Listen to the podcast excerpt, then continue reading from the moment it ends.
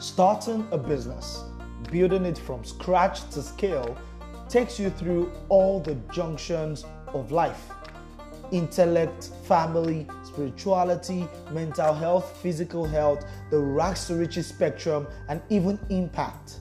On the Davies Okeowo Show, I am going to be sharing with you my experience as an entrepreneur, the insights and the learnings from my wins and my losses, and my general entrepreneurial experience. As we write together, I want you to remember that it's not about what you learn, it's about what you do with what you learn because only doing makes the difference. So, prepare your head to think, prepare your heart to learn, and prepare your hands for action. Welcome to the Davies Okeowo Show.